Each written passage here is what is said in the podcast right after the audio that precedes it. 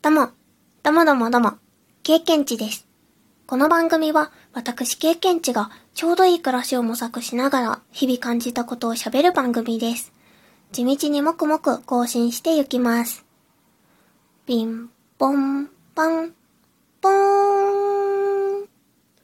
今回の収録は4月5日に同じ内容で配信をしましたが、収録後に音声の確認をせずに配信したところ、ノイズたっぷりのガビガビ音声となっておりました。あまりにもガビガビで聞くのが大変な音声だったため、収録し直しました。アップ日時が4月5日とずれているのは、そのためです。そういうことねってことで、よろしくお願いいたします。ピンポンパンポーン。それでは本編です。新しい試みとして始めました定期配信、その名も七十二。七十二項という季節ごとの気候の変化や動植物の変化を短い文で表現したものについて配信していきます。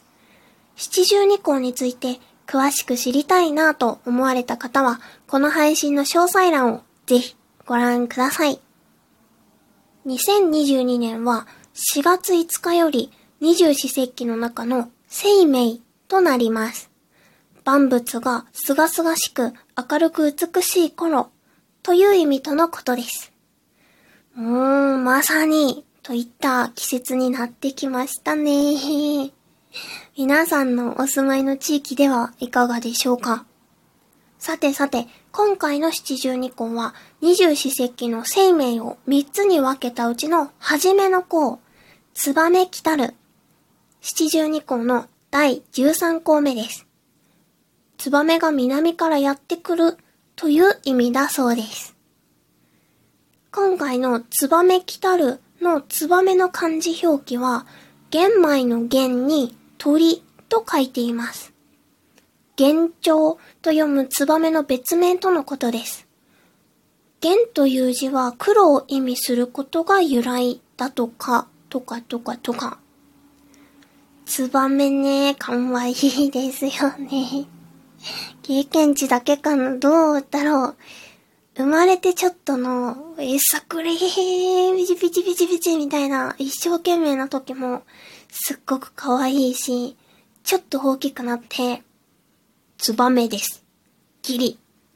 って顔してる時もすごく可愛いし、あとはもう、そろそろ巣立たれますかっていう頃の、巣からもうほぼ飛び出ちゃってる時、なんかもう、森ってなってる時もね、めちゃくちゃ可愛い。そしてね、親鳥さんですね。めちゃくちゃ子に尽くしてる感じが、見れる。様子が見れる。すごいかっこいいなって思います。パーキングエリアとかで、頭上注意、ツバメがいますってなってたりすると、ついつい確認しちゃうんだよね。お、いるかどうだ？今どのくらい巣から見えるんですか？みたいな感じで、ついつい見に行ってしまう。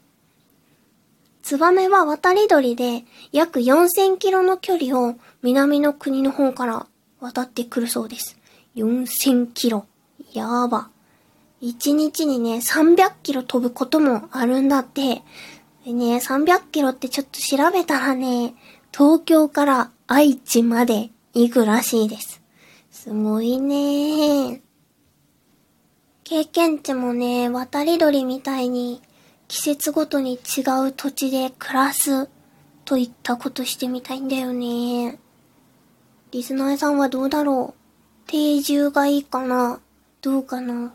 気になる気になる。